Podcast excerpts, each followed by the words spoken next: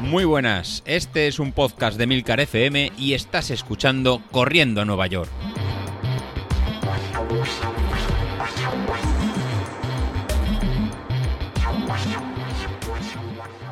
Hola a todos, bienvenidos al programa Pirata de la Semana, el programa de los miércoles que se emite cuando a mí me da la gana, aunque esta vez lo voy a emitir el miércoles. Y es que los piratas somos así, somos un auténtico desastre. Y es que a nosotros lo que realmente nos gusta es saquear y esconder tesoros. Y parece que la mayoría de las ciudades españolas han puesto a la búsqueda del tesoro del pirata, porque no paran de cavar y de hacer agujeros y de levantar asfalto, asfalto para arriba, asfalto para abajo. De verdad, ¿qué necesidad hay con el calor que hace de ponerse a asfaltar a estas temperaturas?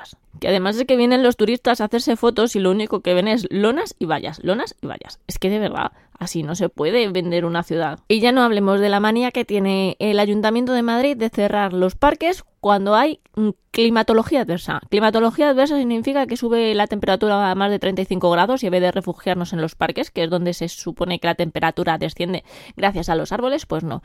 Cerramos el parque y que les den por saco a todos. ¿Que me he emocionado y me he dado un golpe en la pierna que se ha debido de oír en el podcast? Pues claro que sí, guapi. Pero la culpa no es mía, ¿eh? Que la culpa es del calor y del que cerra los parques. Eso está claro.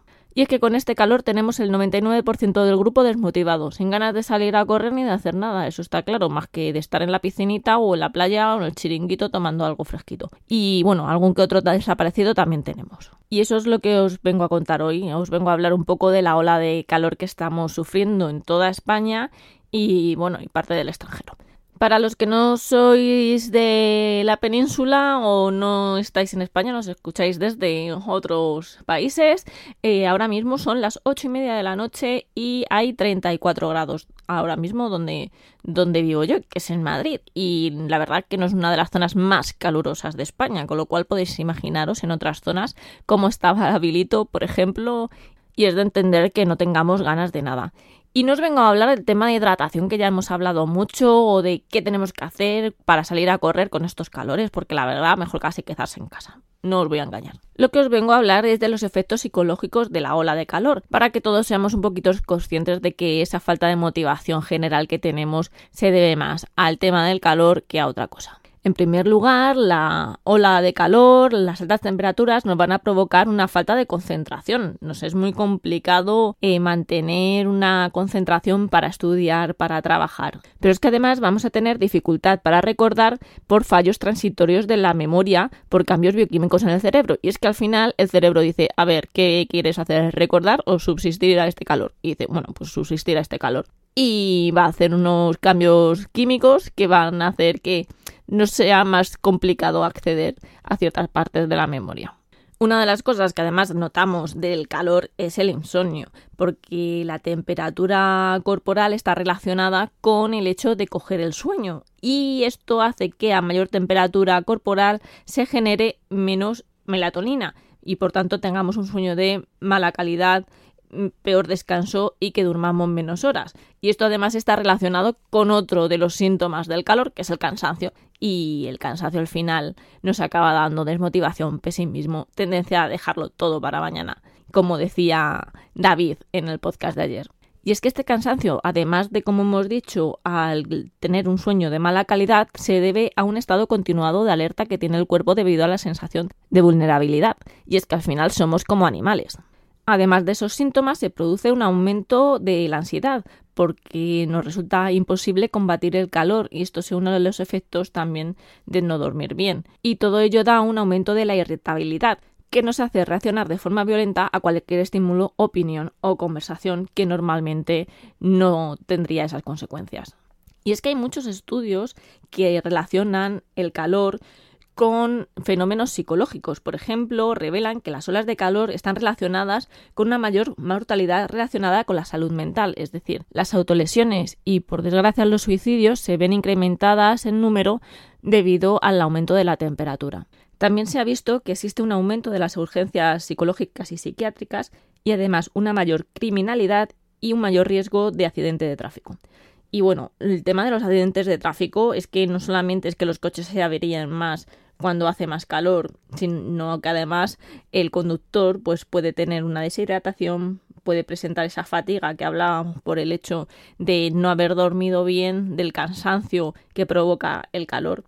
Pero es que al parecer, según hay estudios que dicen que se puede incrementar un 20% el riesgo de accidente se cometen errores similares a un nivel de 0,8 gramos por litro de alcohol, según un estudio de la Universidad de Loughborough o algo así, no sé cómo se pronuncia exactamente. Y otro estudio demostró cómo a partir de los 35 grados dentro del vehículo se perciben hasta un 20% menos de señales de tráfico. Respecto a la criminalidad, Resulta que en 1988, en julio, en Estados Unidos, eh, hubo una ola de calor mm, la más bestia que habían vivido hasta entonces.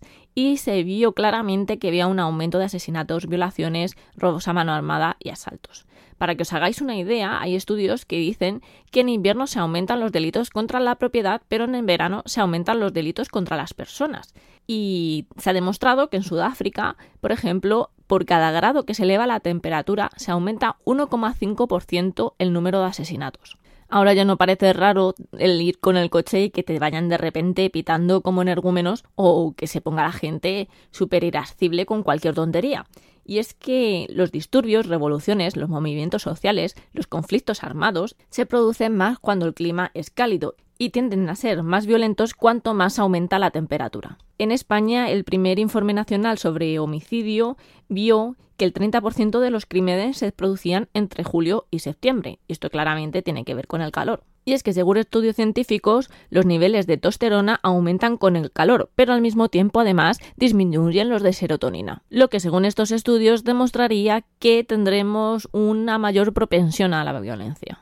Un estudio realizado en 1976 en la Universidad de Purdue, Indiana, no sé si se de Purdue como lechesele. Bueno, resulta que en esta universidad hicieron un estudio con 64 estudiantes a los que metían de uno en uno eh, con en una reunión con una persona que no conocían y esta persona se dedicaba a valorarlos tanto positiva como negativamente y se iba modificando la temperatura de la habitación donde, donde se encontraban. ¿Qué se les preguntaba al terminar a estos conejillos de indias si le querían dar una descarga eléctrica a la persona que les había entrevistado. Pues bien, resulta que las respuestas eran positivas cuanto más calor habían sufrido en la habitación. Pero además el aumento de las respuestas agresivas iba disminuyendo a medida que el calor se hacía ya muy muy muy excesivo. Es decir, al parecer eh, según muchos estudios, el comportamiento violento aumentaría con la temperatura, pero llegada a una temperatura muy excesiva, este comportamiento violento volvería a descender. Y hay que ver lo que me gustan a mí estos experimentos con conejillos de indias que hacen los americanos. La verdad que, que son la caña. No sé a vosotros qué os parece. Pues eso era todo lo que os quería contar en el capítulo de hoy, que además es el último de la temporada porque ya en agosto cerramos el chiringuito, nos vamos de vacaciones, bueno, nos vamos o no nos vamos de vacaciones, algunos ya están de vacaciones, otros están desaparecidos, pero de momento en agosto no va a haber ningún programa, no lo vamos a tomar todos los podcasters de, de descanso. Pero como os he dicho, no estáis solos, estamos todos muy desmotivados, la culpa es del calor, no le deis más vueltas.